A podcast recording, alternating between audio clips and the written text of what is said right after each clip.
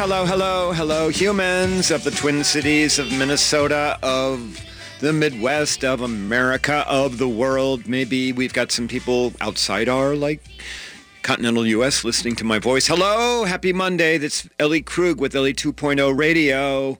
I'm here and I'm happy. I am happy. Um, may recall that we have to tape this show, so you're going to hear this like a little late, and it's going to be like, well, big deal. But I'm happy because we are talking about a Blue Monday. So not like a blue sad Monday, but a blue Monday where something good happened um, at the midterm elections. Although we're still waiting as I'm taping this show on Florida and Georgia recounts. We'll see. I actually have a daughter who's gone down to Florida to be involved with those recounts. Okay, all right. So I'm thrilled to be talking to you. Um, we have a phenomenal show with the theme of helping the invisible, those those whom society has cast away, the people that America imprisons.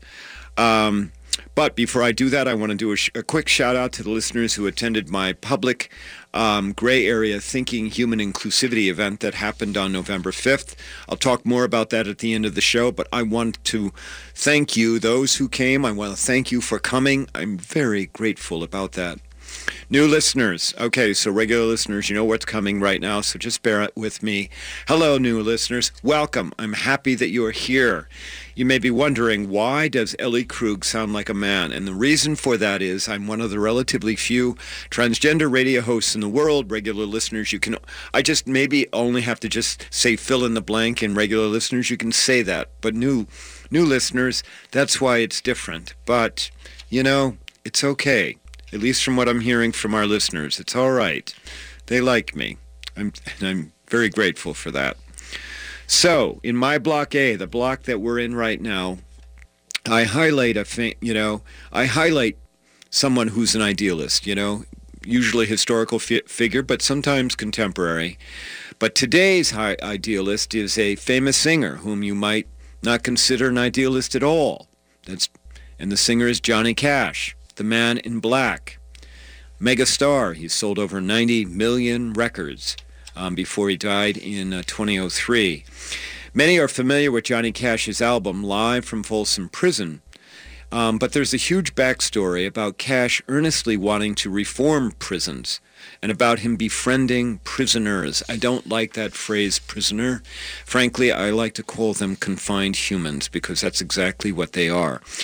Some people aren't, I mean, people go to prison because they've committed crimes most of the time. There are some innocent people who are in prison, and I want to make sure that I understand that. And for those of you who have been wronged and, and who have been the victim of a crime, I do not want to diminish you in, in any way.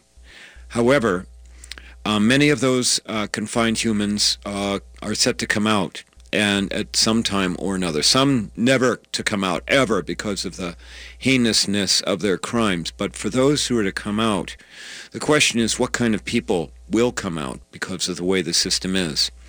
Johnny Cash's advocacy for prisoners, for the prison, reforming the prison system, began when he was in the Air Force as a radio operator. Um, he was 21 years old. He saw a film inside the walls of Folsom Prison.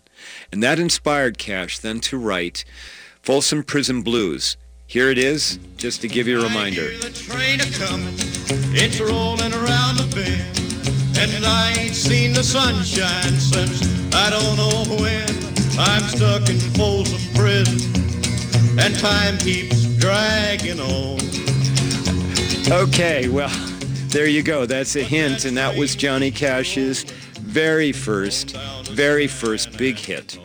It landed him on the on the on the platform, and it also um, and it also marked him as a man of having empathy for confined humans. Um, Johnny Cash actually never served any time in prison, and notwithstanding Folsom Prison Blues, singing about killing a man in Reno, that never happened. Although there's there was common belief that that that had happened actually all that Johnny Cash did, all, I mean, putting quotation marks around that, was that he served some time in jail for drunkenness and disorderly conduct. Still, um, as a result of Folsom Prison Blues, Cash began to receive invitation to perform in prisons. Um, Cash then played his first uh, concert in a prison at the Huntsville State Prison in Texas in 1957. He played many, many more prison um, gigs throughout his 30-year career, and he always did that incredibly for free, always. Um, and in fact, when Cash's, Johnny Cash's career started to slide in the mid-1960s, he was abusing drugs and alcohol greatly there were uh, record albums very reluctant to uh, sign him. It was in uh, 1968 that he recorded an album at the, the album titled At Folsom Prison that reignited his career. Now, Cash's identification with con- confined humans wasn't transitory or by convenience. He saw who those people were, um, and uh, you'll hear um, an interview that I'm going to do with another prison reform advocate about the need to see confined humans, to see them as human. And Cash saw that. And um, he earnestly believed, Johnny Cash earnestly believed in the power of redemption, the power that people can come around, that they can make something positive out of a negative situation, a negative experience. Um, and uh, and, and, and, and because of his work in prisons and because of talking to prisoners and, and Cash uh, corresponded, he, he wrote in letters with prisoners. Because of that, um, he became to understand about abusive prison conditions. I mean, we're talking about abuse where there was murder and corruption, and which led to high rates of recidivism. And by the late 1960s, um, the civil rights movement had finally grown to, to include confined humans. And Cash felt that his fame, where he was in the late 1960s, allowed him, gave him license to talk about prison reform. Some of the worst prisons in the United States were in Cash's home state of Arkansas. And in 1970, a federal court declared Arkansas's entire penal system unconstitutional. Consider that, that the whole system was totally a failure. Uh, Cash um, became involved with the Arkansas prison system at that point, and and uh, he developed a relationship with the then governor Winthrop Rockefeller, um, in fact, uh, Rockefeller was a Republican, Cash was a Democrat, but Cash had campaigned on behalf of Rockefeller for reelection in the late uh, 1960s because Rockefeller promised prison reform. Um, Cash actually challenged Rockefeller to mi- meet match Cash's uh, contribution of $5,000 for a prison chapel at the Cummins State Prison in Arkansas. Rockefeller met that challenge, and that, that prison chapel still exists. In 1972, uh, Cash appeared before a U.S. Senate uh, committee to talk about prison reform. So you got Johnny Cash there, a famous Johnny Cash, the man in black, um, speaking before um, um, senators. Cash was in black as he was doing that, relaying conversations he had about the prison and at Cummins in, in Arkansas and other prisons that he had been at. Um, and when he testified before the Senate, he gave uh, senators, he didn't just talk about abhorrent conditions, but he also offered suggested reforms, such as uh, separating first-time offenders from hardened criminals, such as reclassifying offenses to keep minor offenders out of prison, such as focusing on rehabilitation rather than on punishment. Te- Cash testified at the hearing that people have got to care for prison reform to come about. By the time Cash died in 2003 at age 71, Cash had humanized America's confined human population. So in the end, it wasn't all just about a song, but instead it was about seeing people who needed to be seen. You know, um, uh, coming up, I will speak with uh, uh, um, a prison reform uh, person from Wisconsin, Tonen O'Connor, um, who also happens to be a Zen Buddhist teacher. And I will tell you, this idea of seeing people in prison, of recognizing the need to treat them as humans. I know many of them have committed horrific crimes, but you know what? A very large percentage of people are in prison for nonviolent crimes, for crimes involving drugs or property um, destruction of some type, for crimes that don't harm any humans in terms of physical or emotional violence. We, as people, need to take the example of Johnny Cash we need to communicate with those folks. You may remember um, um, on the show previously, I've had uh, Father Harry Hartigan. Um, an apostolic priest who's been going up to Moose Lake and to St. Peter to talk with the sex offenders. Many of those people who committed sex offenses, offenses decades ago, but are still uh, within Minnesota's penal system, even though Moose Lake's, uh, in theory, is a civil uh, system for uh, civil uh, commitments. But remember, one of the things that Father Harry talked about is that is that what you can do is engage in a correspondence with a prisoner, to just give them some kind of outside contact, to give them some ability to have communication with the quote unquote normal world. I would ask that you consider that and think about that as you go forward. And if you want, email me at ellejkrug at gmail.com and I will put you in touch with Father Harry or with Tonen O'Connor, who's coming up uh, soon, and you'd be able to have an ability to um, co- connect with them and figure out how to do mailings. You're listening to me, Ellie Krug, on Ellie 2.0 Radio on uh, AM 950. If you like what you hear, visit my website at elliekrug.com. Sign up for my newsletter, The Ripple. And here we go, more Johnny Cash. Good boy, don't ever play with guns, but I shot a man in Reno just to watch him die. When I hear that was At Pride Institute, being LGBTQ plus is the norm, not the exception. Their highly trained and skilled staff understand your issues and will help you live a happy, healthy life as a proud LGBTQ plus person. They offer you hope to overcome your addiction and live the life you want. Their treatment programs are designed to assist you in developing the knowledge, skills, and attitudes for long-term recovery. Therapy groups include health education, LGBTQ issues, HIV and chronic illness, trauma, grief and loss, transgender support, nicotine recovery education, and sexual health. Pride Institute offers a residential treatment program, a partial hospitalization program that includes day programming with lodging, and an intensive outpatient program. If you or someone in your life can benefit from guidance and coping skills, life balance, and other tools necessary for long-term recovery, check them out at pride-institute.com or call 800-547-7433 now. Hi, I'm Dr. Scott Shamblot from Shamblot Family Dentistry. We're the fear-free, get you out of pain now dental office. And I'm Rachel Shamblot. Did you know a lot of people are afraid of the dentist? You don't need to be afraid of my dad. He makes going to the dentist comfortable and even fun. We don't care if you're a dental regular or haven't seen a dentist in years. We just want to make you comfortable and get you out of pain. If you don't see my dad, please see another dentist. Take care of your teeth because they're the only ones you get. Call 1-800-FIX-MY-TEETH or visit fixmyteeth.us. Native Roots Radio is proud to announce we're adding an extra hour. One hour's too fast.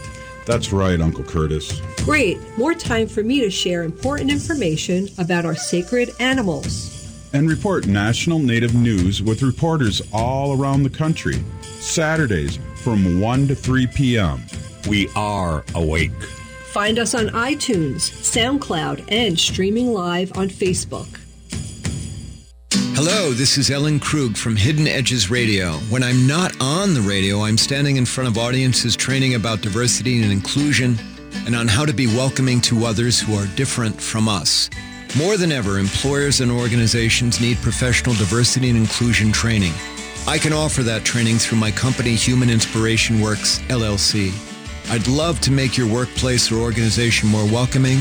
For more information, go to humaninspirationworks.com. Thank you. Brending Electrolysis on Grand Avenue in St. Paul has been a leader in permanent hair removal for people of all skin types and backgrounds for over 30 years, celebrating diversity and priding themselves on finding the right treatment plan for each client's individual needs, regardless of race or gender. Services include electrolysis, body waxing, facials, microneedling, and permanent makeup. Book your 60-minute complimentary consultation, including a 15-minute treatment today for beautiful, lasting results. Visit brandingelectrolysis.com.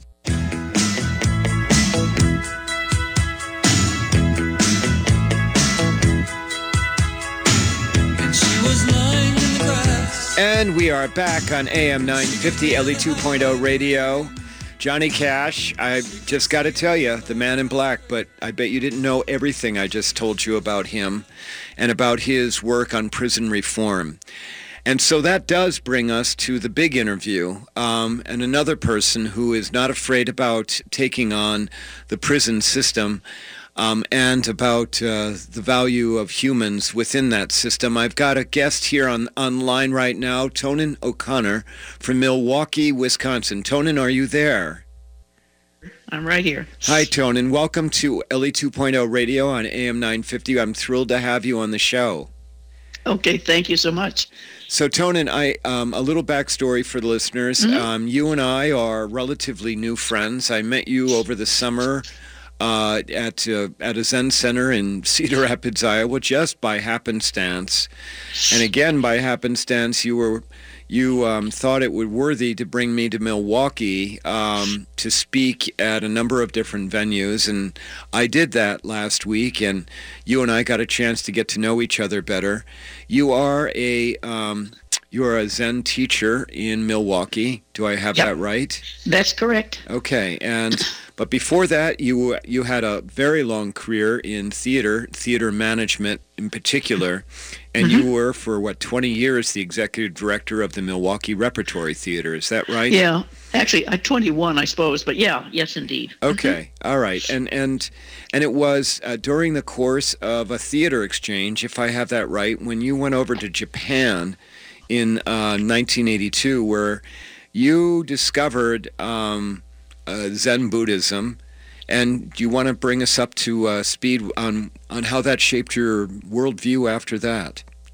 Okay, well, I, I did. I just stumbled into it. I wasn't really looking for uh, anything particular. I knew nothing about Buddhism. I wasn't specially searching, but uh, having spent the night in a Zen temple with a, a friend, as a sort of a tourist, I was so struck by it that I came back to examine, you know, what that was all about. And it struck two chords. One was that at that time I was looking to try to understand what this is. I mean, what's going on here, really? Um, because I had sort of just was approaching middle age, I discovered mortality, and it seemed important to understand what's happening. The other one was that in the theater, our major focus is on creating empathy. You know, you're you're very busy putting people on stage that other people have never seen or met and hoping that they will connect with that. So the bridge to the Buddhist understanding of being together, of interdependence, was very natural. Um, so I came back and I read for four years. I'm a little slow. Um, and then in 1986, I actually began practicing. Okay. And then for a number of years, you were the um, uh, the resident teacher at the Milwaukee Zen Center. Is that right? That's right. From 2001, when my my teacher left to uh, go uh, to Alaska to a group there. So for uh, from 2001 to 2011, I was the resident teacher. Okay, and and listeners, you'll recall that I'm also Buddhist. I'm also Zen Buddhist. So. Um, it's just actually quite an honor to have um, Tonen here on the show um, because um, Tonen is a, a, Buddhist of great stature uh, here in in the Midwest, and and Tonen, uh, I want to now pivot because part of this show is about seeing people who are unseen, as Johnny Johnny Cash saw confined mm-hmm. humans um, and, and advocated uh, for more humane treatment and, uh, and reform of the prison system.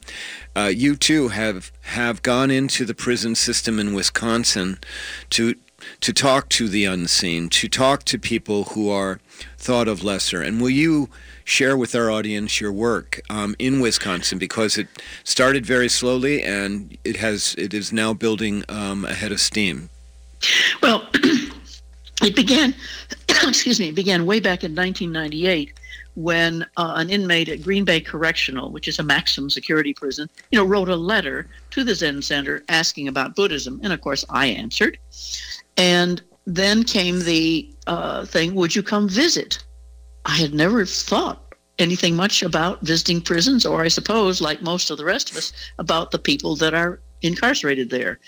I did make the visit, of course, and from that grew uh, pastoral visits, uh, then visits with a second inmate who was someone that he knew, who actually he's still incarcerated, and I know him quite. I've known him all these years since. But uh, finally, we had a group there, and that's how it began. To my kind of total surprise, I loved doing it because when you're meeting someone in that situation, they I don't know the old phrase they've got their tail in a crack, but but the point is they've they really have their backs up against the wall and they want to understand. So there's not much chit chat going on of any kind, uh, you know. And so when we, I'm sorry, I haven't talked to much of anybody yet this morning. Um, so, in encountering them, either in pastoral visits or our group sessions, there was kind of terrific interchange. And it, I found I just loved it. And I got also to re- to know people and kinds of people I might not have encountered otherwise. And the um, and and Tone and the exchanges were about what? About them understanding their circumstances was, better, understanding understanding compassion because as Zen Buddhist compassion is core to the work yep. that uh, we both do. Well, I think was a trigger. Somebody once asked me, "What in the world can you offer them as a Buddhist?" And I thought about it, and I thought, "Oh, I offer impermanence, change, because these people are locked into a system that, particularly in Wisconsin, where we have far too many people incarcerated. I mean, far many more than, say, in Minnesota. Uh, we have one of the largest sort of populations per capita in the U.S. Um, it's too big to be flexible, or at least it can only be very little flexible. So you're stuck with who you were with the mistake that brought you in. And so when I would come in and I say, well, you know, everything changes and hmm. you're going to change, you'd see this light go on because I, they thought, and I'd say, and you're an active participant in that change. We all are. It's not that everything is permanent and interlocked without us. We're in it. So what was being offered was an opportunity to see differently, to maybe respond differently mm-hmm. in a in an enormously uh, negative uh, situation. In fact, you'll hear uh, we. I ended up I say, well, I really, I edited, and actually the Department of Corrections allowed us to publish a book called Buddha's Behind Bars, which is the autobiographical accounts of three men who are in prison for major uh, crimes, violent crime, you know, not just putting your hand in the cookie jar, uh, but about the change that had occurred to them and the fact that they were making a way for their lives there in what I kept hearing again and again and again, and you will hear today, and everything is negativity in here. Everything is negative. All of the other people here are negative. The guards pick it up and they're negative. You know, it goes on. So to try to make a life there um, was really what we worked on. And okay. they'd bring in things that had happened, you know, and how they dealt dealt with them or not. So uh, it's to me, it's very important to understand that we have people, real people, um, inside our prison system. And once you start knowing people in prison, you begin to realize there are hundreds of thousands of friends, relatives, nieces, nephews, wives, ex-wives, children out here oh, who are sure. connected as well. Right. You know, right. Um, and it. But the important thing I think to me is that people Oh, particularly in this state, we have a thing called um, truth in sentencing, which means there's no such thing as parole until you have um, you have served every last second of the sentence you were given. So there's very little positive incentive uh, for positive change within our system. In any case, um, you know, we we just lock them away and forget about it. Right. And and yet I've made I have such respect for a lot of the people I've met in there. Many of them have made, made hideous mistakes. So Tony, destructive mistakes. So Tonen, I want to talk more about this, but we need to uh, take a break, okay? Sure. And when we come back, I want to talk more about your work and uh, maybe share a little bit about the stats as it relates to the prison system in the United States. Uh, this is Ellie Krug. I've been speaking with Tonen O'Connor, um, Zen Buddhist teacher, doing important work in the prison system in Wisconsin. When we come back from our break, we'll speak more with Tonen. Hope that uh, you like what you hear, and if you do, visit my website at elliekrug.com. We'll be back in a minute. Thank you.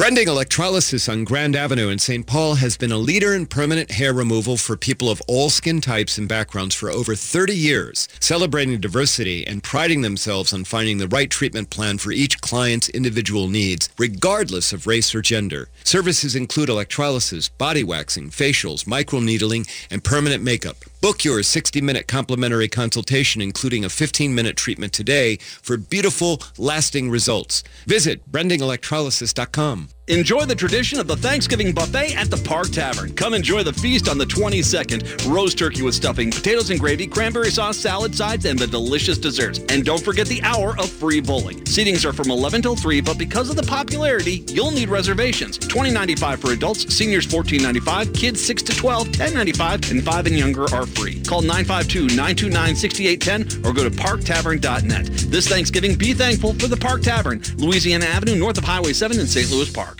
Hello, this is Ellen Krug from Hidden Edges Radio. When I'm not on the radio, I'm standing in front of audiences training about diversity and inclusion and on how to be welcoming to others who are different from us. More than ever, employers and organizations need professional diversity and inclusion training. I can offer that training through my company, Human Inspiration Works, LLC. I'd love to make your workplace or organization more welcoming. For more information, go to humaninspirationworks.com. Thank you.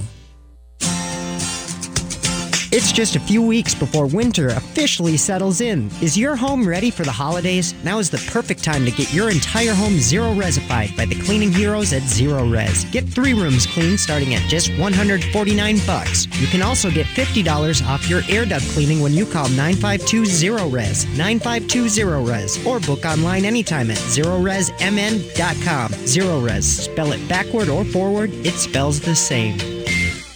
At Pride Institute, being LGBTQ plus is the norm, not the exception. Their highly trained and skilled staff understand your issues and will help you live a happy, healthy life as a proud LGBTQ plus person. They offer you hope to overcome your addiction and live the life you want. Their treatment programs are designed to assist you in developing the knowledge, skills, and attitudes for long-term recovery. Therapy groups include health education, LGBTQ issues, HIV and chronic illness, trauma, grief and loss, transgender support, nicotine recovery, education, and sexual health. Pride Institute offers a residential treatment program, a partial hospitalization program that includes day programming with lodging, and an intensive outpatient program. If you or someone in your life can benefit from guidance and coping skills, life balance, and other tools necessary for long-term recovery, check them out at pride-institute.com or call 800-547-7433 now. With your AM 950 weather, I'm Sam Turnberg. Today will be mostly cloudy with a high near 29. Tonight's partly cloudy with a low around 13. Tomorrow, partly sunny with a high near 31. Wednesday, mostly sunny with a high near 33. And Thanksgiving, mostly sunny with a high near 42.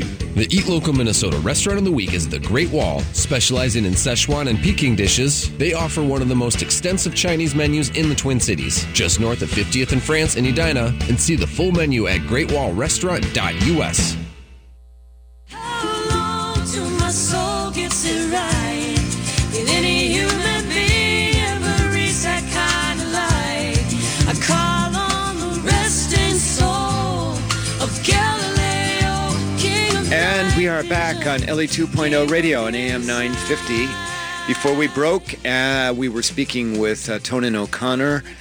a Zen Buddhist priest from Milwaukee. Um, and Tonen has been doing some very incredible work in the Wisconsin prison system by going in and speaking with, I think uh, the phrase would be hardcore. Tonen, before we broke, you were talking about how oppressive uh, the Wisconsin prison system is. Um, and I have some stats here. Um, so are you ready for them? Yep. So, um, and I'm sure you're fam- well familiar, but our audience might not be, that as we speak right now, there are approximately 2.3 million people in America's prisons and jails. Um, and out of that 2.3, one in five people is in just simply for drugs. I mean, that just kind of blows you away. Um, 600,000 people languishing behind bars because of a drug offense. And of course, um, you and I have talked about this off air, which is that blacks make up 40% of the confined humans in Mhm. prisons and jails right now, but they're only 13% of the U.S. population. And then um, the last thing, which is really kind of blows you away, that America's incarceration rate is the highest in the world. We incarcerate 716 people per 100,000. Um, we have 4.4% of the world's population, but we house 22% of the world's confined humans.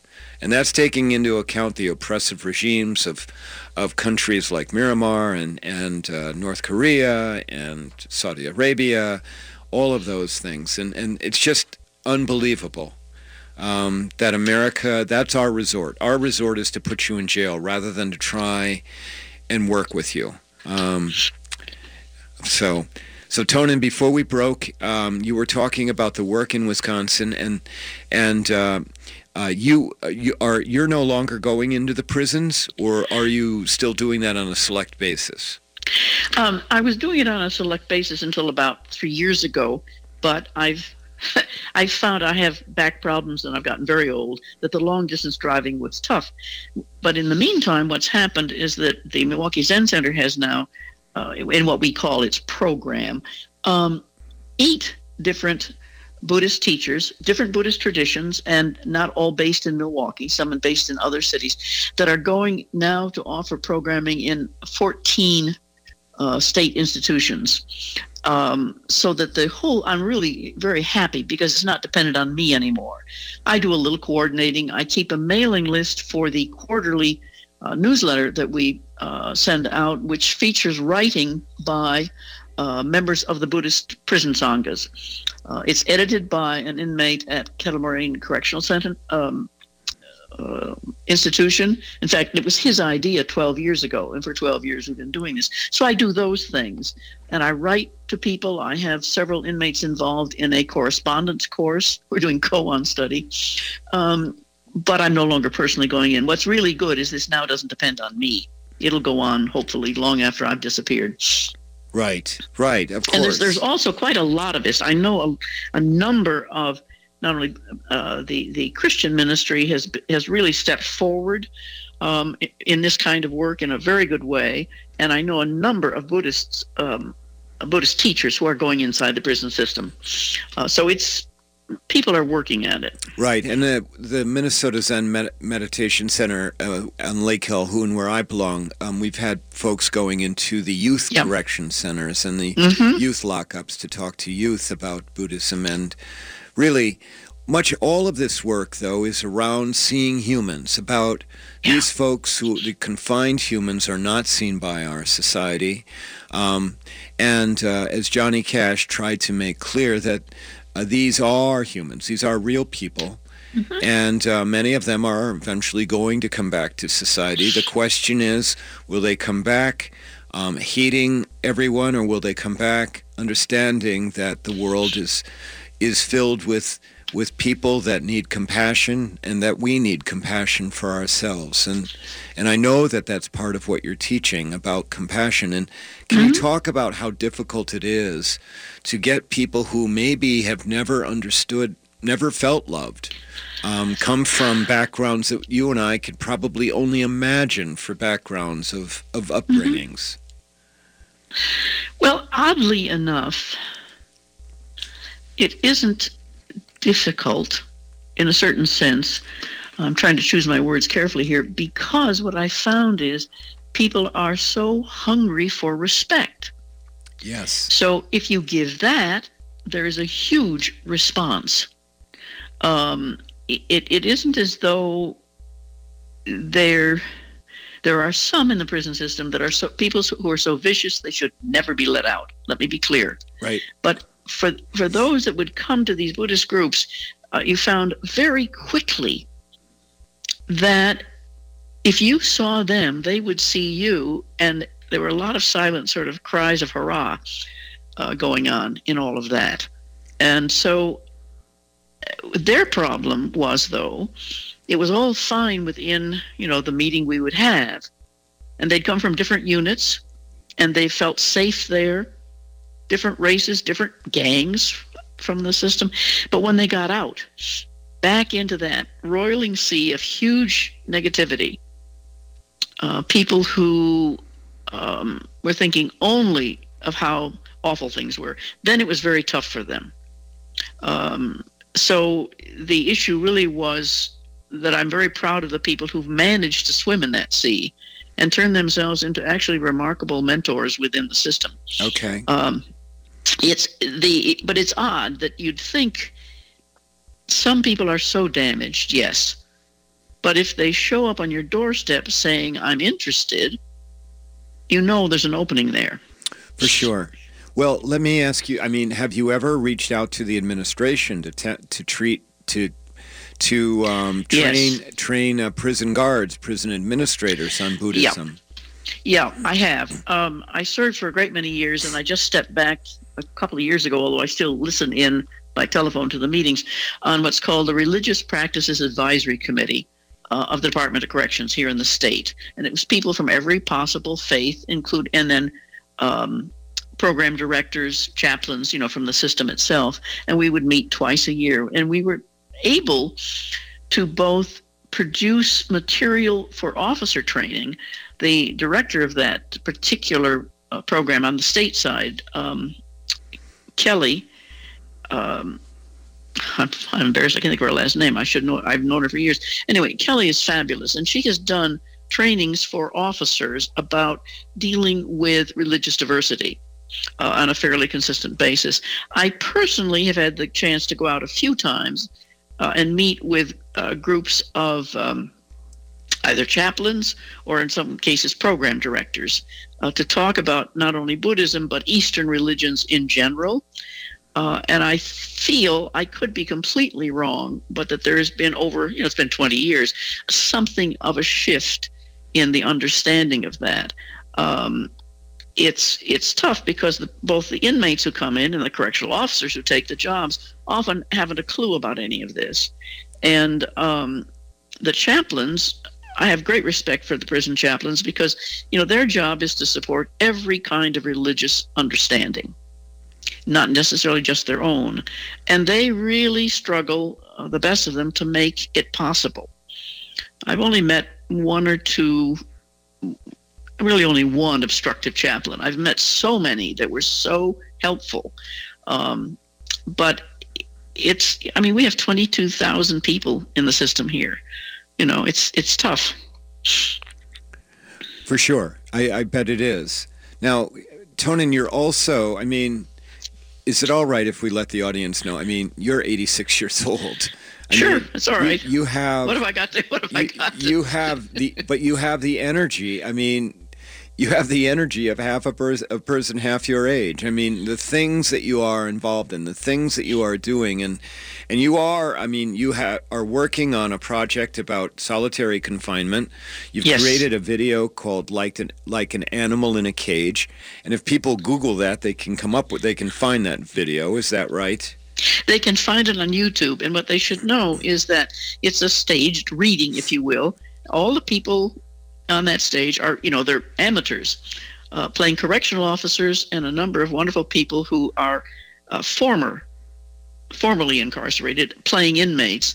Um, this the the solitary confinement system here in this state has been excessively used and is excessively punitive, and it's damaged a great many people. So uh, once I was no longer a permanent volunteer, which meant I was treated like an employee of the Department of Corrections, I found myself able to be more, I suppose you'd say, politically active, working with a wonderful, a wonderful group here in Wisconsin called Wisdom that has chapters all over the state.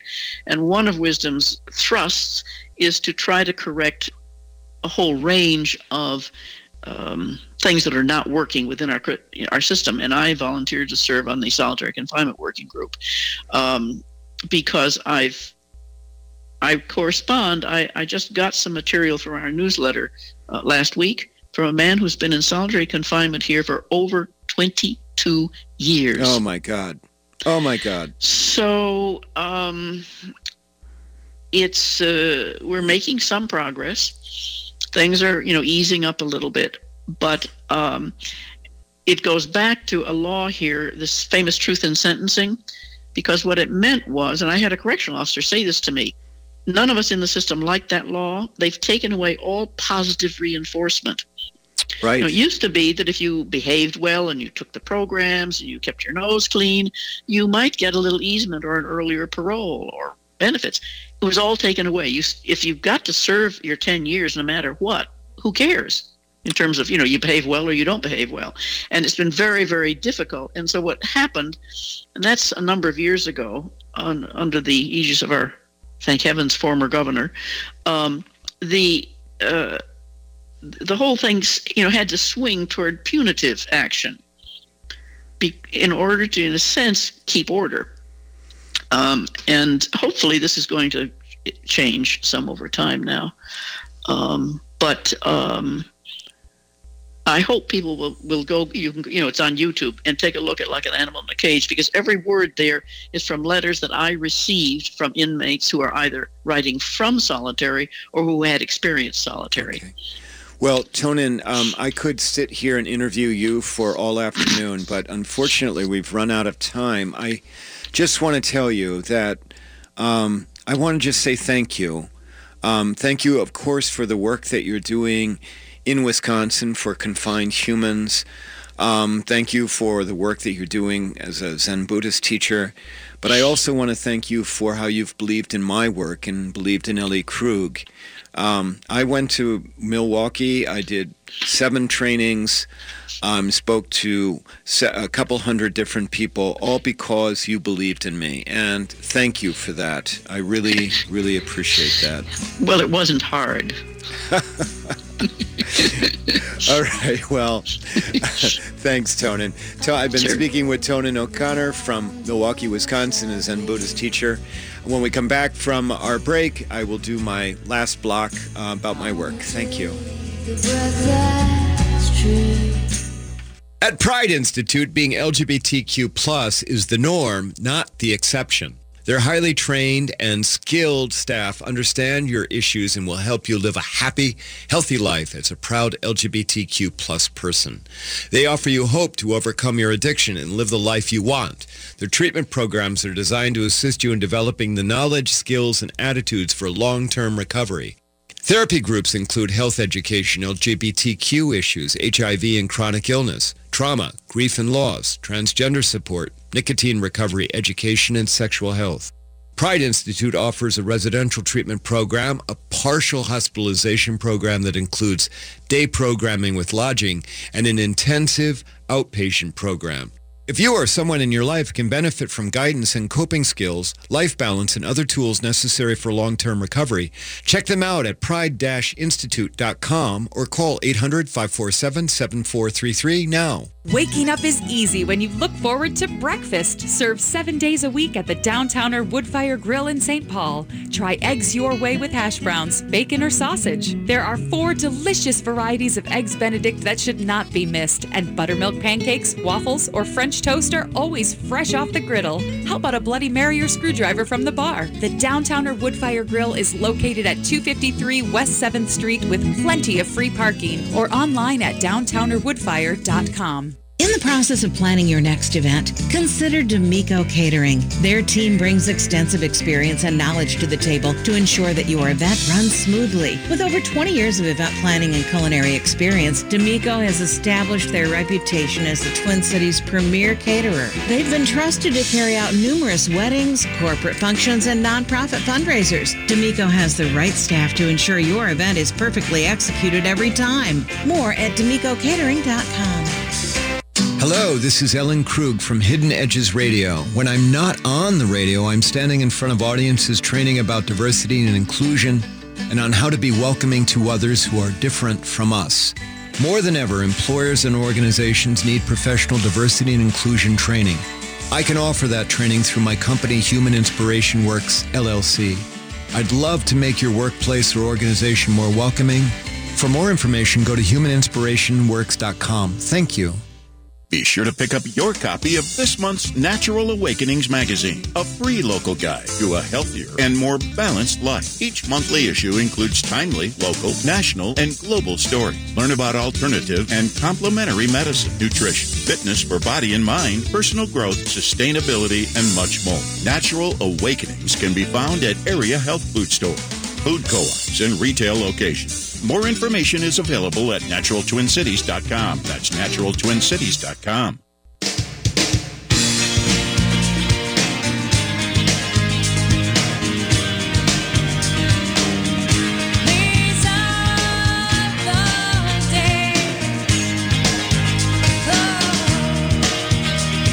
And we are back on Ellie 2.0 radio on AM 950. Um, I don't know if you picked up my reverence for Tonen O'Connor, but um, I've just got to tell you, 86 years old, and what I forgot to ask her about is a quote that came out of Swarthmore um, College, uh, their annual or their weekly or monthly, whatever, uh, magazine for their graduates, because uh, Tonen is a graduate of Swarthmore. The quote from her was that she has a life filled with life. I thought that that was a really great quote. A life filled with life. She's doing incredible work. If only I could um, even get close. So I'm uh, thank you, Tonen. Thank you so very much. All right, we're in my C block now. Um, uh, I am. This is where I talk about my work because the station owner um, wants me to do that as a way to inspire and connect with you. So, um, so first, let me say, as I said at the top of the show, we had our first. Uh, uh, my company, Human Inspiration Works, had its first public um, training of gray area thinking, an open book on Monday, November 5th, and it was a real success. I mean, I was shooting for 120. We had 50. I'll go with that. That was, well, we had 50 plus people. They were engaged. We, we, they were there for two hours. People just stayed fully engaged the entire time. We had some vulnerability. Um, and importantly, we had several listeners in the audience. Thank you, listeners, for coming. I am so appreciative and grateful that you did that. And the commentary on social media after the event seems to show that people found the training impactful. I've been getting questions, will you do gray area thinking again for the public? And I will. Um, I just need to get um, reorganized about doing that, and we will do that. Remember, I'm an army of one. So let me shift to talk about something that happened to me last week when I was in Milwaukee for three days of trainings at various places. And yes, that was because Tonen O'Connor, who you just heard from, invited me to go to Milwaukee. One of the places where I spoke was at the Milwaukee Repertory Theater, and there I conducted my signature talk, Gray Area Thinking. Now, listeners um, who've heard me speak about this before, you may recall that one of the exercises we do in that game is audience participation, where there's it's a it's called the identity game, where I put signs on the walls representing indiv- different identities that we as humans have for ourselves, how we group and label ourselves. You know, those uh, signs are you know family, age, race, gender, LGBTQ status. But I have one sign that is education, and I get everybody up and I ask everybody, I give everybody prompts, and I ask uh, about personal identities that people will have, and then I ask them to go stand by signs that represent their identities. For example, one of the prompts is uh, the identity that gives or affords me the most privilege is. And when we have mixed audiences, we see a lot of people who are white go stand by race. Um, and then uh, we have other prompts uh, that um, you know are the identity I struggle with the most on a day-to-day basis. The first prompt we always have is um, this is the prompt: the identity that my parents stressed or emphasized for me as I was growing up. And I had an experience in Milwaukee where where something happened in back-to-back different trainings in different locations that really really struck me. So. Um, uh, when I give the prompt, the identity that my parents stressed for me um, as I was growing up, I always have a fair number of people who stand under the sign of education because here in the Midwest in particular, we have families um, that stress um, education. Well, when I was at the Milwaukee Repertory Theater, I had about 40 or so people in the audience. I gave the prompt, the identity my parents stressed for me, and I had probably out of 40, I I would guess we had good 15 people standing under education that the education stressed them. And I gave people at the at the repertory theater. I said, would anybody like to share why you're under this sign education in response to the prompt, the identity my parents dressed for me? And a black woman raised her hand and came forward and she talked about growing up in a low income neighborhood and and said that her parents pushed her to get an education and this is listen carefully to what she said here's the quote because my parents said quote no one can ever take that away from you period unquote referring to education the next day in Milwaukee, I did this very same training, gray area thinking, in a large manufacturing facility near downtown. Did the same training, had the same prompts, and again, we, we had the prompt, the identity my parents stressed for me, as uh, stressed for me as I was growing up. And again, I had a number of people standing under the education sign. And again, I asked, anyone like to share why they're under the sign? And this time, a white woman raised her hand and came forward. And she said, without any prompting by me and, no idea of anything that I'd experienced before, she said, and my mother always said to me that education was something that no one could ever take away from me. Unquote. It was the same exact thing that a black woman the day before had said, that education cannot be taken away from us. For me, first of all, that helps always confirm because I point out that education is the great leveler in our society. It is what what what does work to fix disparities. But it also, these identical words from different humans about not taking, no one can take away education, show to me that, that both of them were attempting to survive the human condition.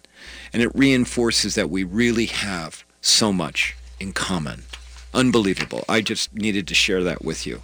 Well, we've hit another show. I hope that you've liked it. I hope that you found it interesting.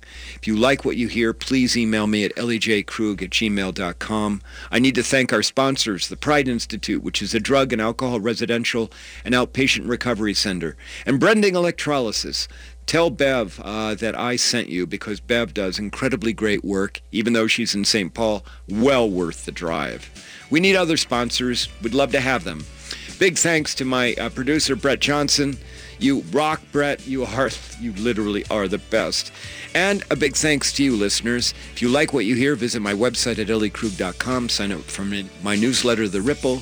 Um, I'm so grateful to have you, and I really appreciate your support and that you push me on. I'll be back to you next week with another group of idealists and work. Thank you so very much.